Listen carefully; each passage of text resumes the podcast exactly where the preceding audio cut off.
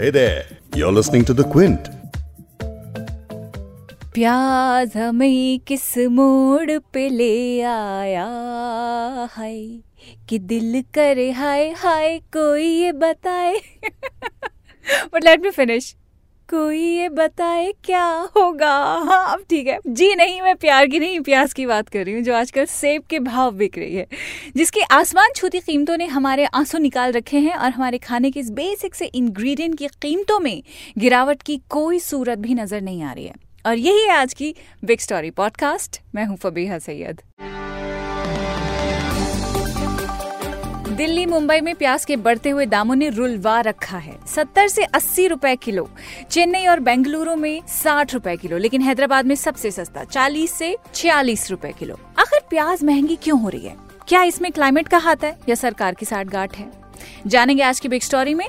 इस पॉडकास्ट में आप सुनेंगे आजादपुर मंडी के प्याज मर्चेंट राजेंद्र शर्मा से। देखिए प्याज की स्थिति हर दो तीन वर्ष में इन दिनों में खराब हो जाती है। और सुनेंगे आम आदमी से। काटने का टाइम तो पानी आ रहा था खरीदने का टाइम में खून आ रहा है अभी तो। और दिल्ली के मुख्यमंत्री अरविंद केजरीवाल को भी सुनेंगे कि उनकी क्या तैयारी है। हमारी एफ़ पी एस शॉप के ज़रिए मोबाइल वैन के ज़रिए हम चौबीस रूपए किलो प्याज बेचेंगे। और साथ ही आपको बताएँगे कि जो प्याज कटते हुए रुलवाती है वो तख्ता भी पलट सकती है।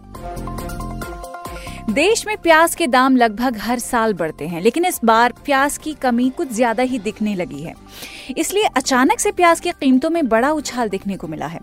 भारी बारिश और बाढ़ के चलते कई राज्यों से प्याज की सप्लाई में कमी आई है। वहीं जमाखोरी भी जमकर हो रही है। देश के कई व्यापारी मौके का फ़ायदा उठाने के लिए गोदामों में कई टन प्याज सस्ते दामों में खरीद कर जमा कर लेते हैं, जिसके बाद इसे कई गुना कीमत पर बाज़ार में उतारा जाता है। अगस्त और सितंबर के महीने में देश के कई राज्यों में भारी बारिश हुई है, जिससे प्याज की सप्लाई पर खासा असर पड़ा है।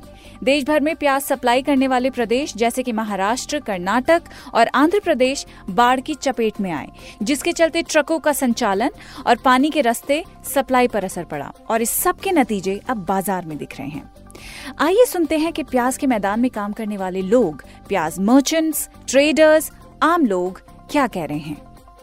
राजेंद्र शर्मा। मैं प्याज मर्चेंट्स का प्रेसिडेंट हूँ। देखिए, प्याज की स्थिति हर दो तीन वर्ष में इन दिनों में खराब हो जाती है, क्योंकि जो नई फ़सल आती है वो सबसे पहले साउथ से आती है। कर्नाटका, आंध्रा वगैरह से और महाराष्ट्र के इलाकों से, जो साउथ को टच करते हैं कर्नाटका को। तो उन इलाकों में जब भी बेमौसम की बरसात होती है और तैयार फ़सल पे बरसात गिरती है तो फिर प्याज में तेज़ी आती है क्योंकि प्याज तैयार खराब हो जाती है। इस बार भी ऐसा हुआ, आपने देखा होगा, आंध्रा में, कर्नाटका में, महाराष्ट्र में भारी बरसात हुई है। अभी भी बरसात हो रही है साउथ में और जिसके कारण तैयार प्याज की फ़सल, प्याज और पानी का बहर है। प्याज में पानी पड़ा और प्याज खराब हुआ। तो प्याज खराब हो गया और नया प्याज नहीं निकल पा रहा है, बहुत कम निकल रहा है। जितनी ज़रूरत है या जितना हर साल आता है, उससे बहुत कम है।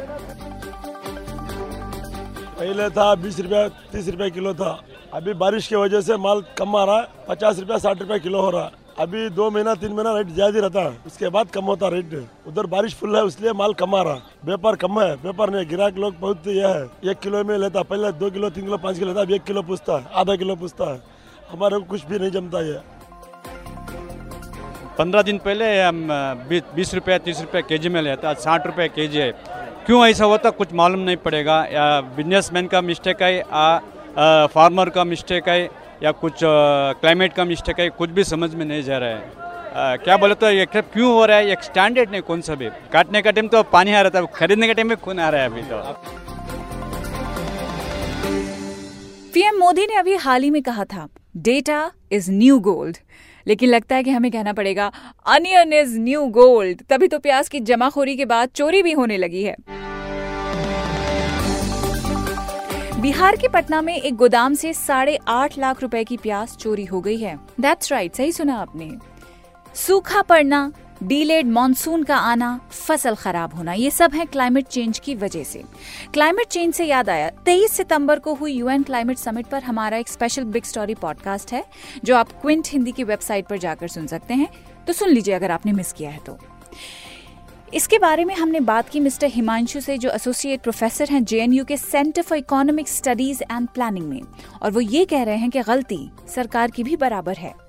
Climate issue is obviously there. and there have been प्याज के बढ़ते हुए दाम क्लाइमेट की वजह से तो हैं ही लेकिन सरकार भी जिम्मेदार है। सरकार प्याज के बढ़ते हुए दामों को ठीक से हैंडल नहीं कर रही। ऐसा सिर्फ़ इसी साल नहीं हुआ। इसी सरकार के पिछले टेन्योर में भी ऐसा हुआ था जब कोई क्लाइमेट क्राइसिस नहीं था। इवन तब भी प्राइसेस बढ़ाए गए थे। Even then, prices have gone up. वैसे एक बात बताऊँ प्याज एक राजनीतिक फ़सल है। और मैं ऐसा इसलिए कह रही हूँ कि कई चुनावों में प्याज न सिर्फ़ बड़ा मुद्दा बना है, बल्कि कई बार तो इसकी वजह से सरकारें तक गिर गई हैं। बताती हूँ कैसे। 1977 में इमरजेंसी के बाद देश में काफ़ी पॉलिटिकल उठापटक रही। 1980 में हुए चुनाव में महँगाई बड़ा मुद्दा बना और प्रचार में प्याज की बढ़ती कीमतों पर सबसे ज़्यादा चर्चा हुई। चुनावी भाषणों में इंदिरा गांधी ने प्याज की कीमत को खूब भुनाया। आपको जान के बड़ी हैरानी होगी कि नतीजों से पहले अमेरिकी अखबार वॉशिंगटन पोस्ट ने बाकायदा एक खबर छापी थी। 9 जनवरी 1980 में छपी उस खबर की हेडलाइन थी, Gandhi win brings drop in onion price यानी मिसेस गांधी की जीत प्याज की कीमतों में कमी लाएगी। खबर में लिखा था कि भारत में प्याज के बिना खाना नहीं बनता है which is of course so true 1998 के इलेक्शंस याद है आपको? प्याज के दाम उस जमाने में पचास रुपए किलो से भी ज़्यादा हो गए थे और इन बड़ी कीमतों ने बीजेपी को सत्ता से बेदखल कर दिया था।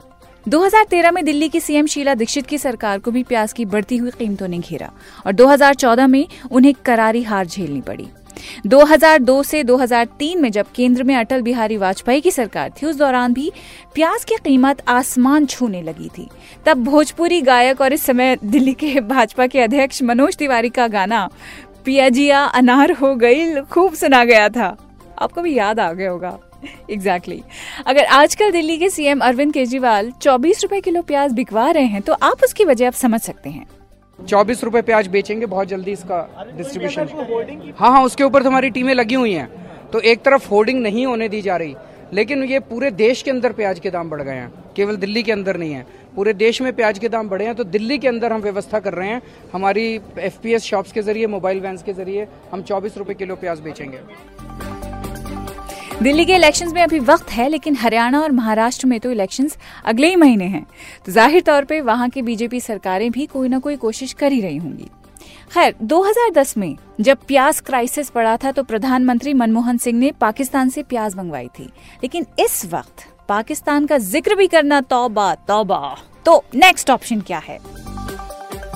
वेल केंद्र सरकार ने फ़िलहाल अपने छप्पन हज़ार टन के बफर स्टॉक में से सोलह हज़ार टन निकाल के ऑफलोड कर दिया है। NAFED and national cooperative consumers federation of India के ज़रिए। तो हो सकता है कि डिमांड और सप्लाई का अंतर थोड़ा कम हो जाए। प्याज का मिनिमम एक्सपोर्ट प्राइस भी बढ़ा दिया गया है ताकि किसान प्याज को घरेलू बाज़ार में ही बेचे। अब हमारे और आपके लिए तो इन सब बातों का मतलब तभी होगा जब हमारी बगल वाली सब्ज़ी मंडी में प्याज के दाम घटेंगे और सब्ज़ी में तड़का खूब सारे प्याज का डालकर लगेगा। इस पॉडकास्ट में, इस बिग स्टोरी पॉडकास्ट में आज बस इतना ही। कल एक बड़ी खबर के साथ दोबारा आपसे मिलेंगे, लेकिन आपको फिर से याद दिला दें कि big story podcast Quint Hindi की वेबसाइट पर आपको मिल सकता है। उसके अलावा अगर आप जियो सावन स्पॉटिफाई गूगल या एप्पल पॉडकास्ट जैसी एप्स इस्तेमाल करते हैं, आपको बस टाइप करना है बिग स्टोरी हिंदी और उसे फॉलो कीजिए। फॉलो करें और आगे से एक भी एपिसोड मिस ना करें।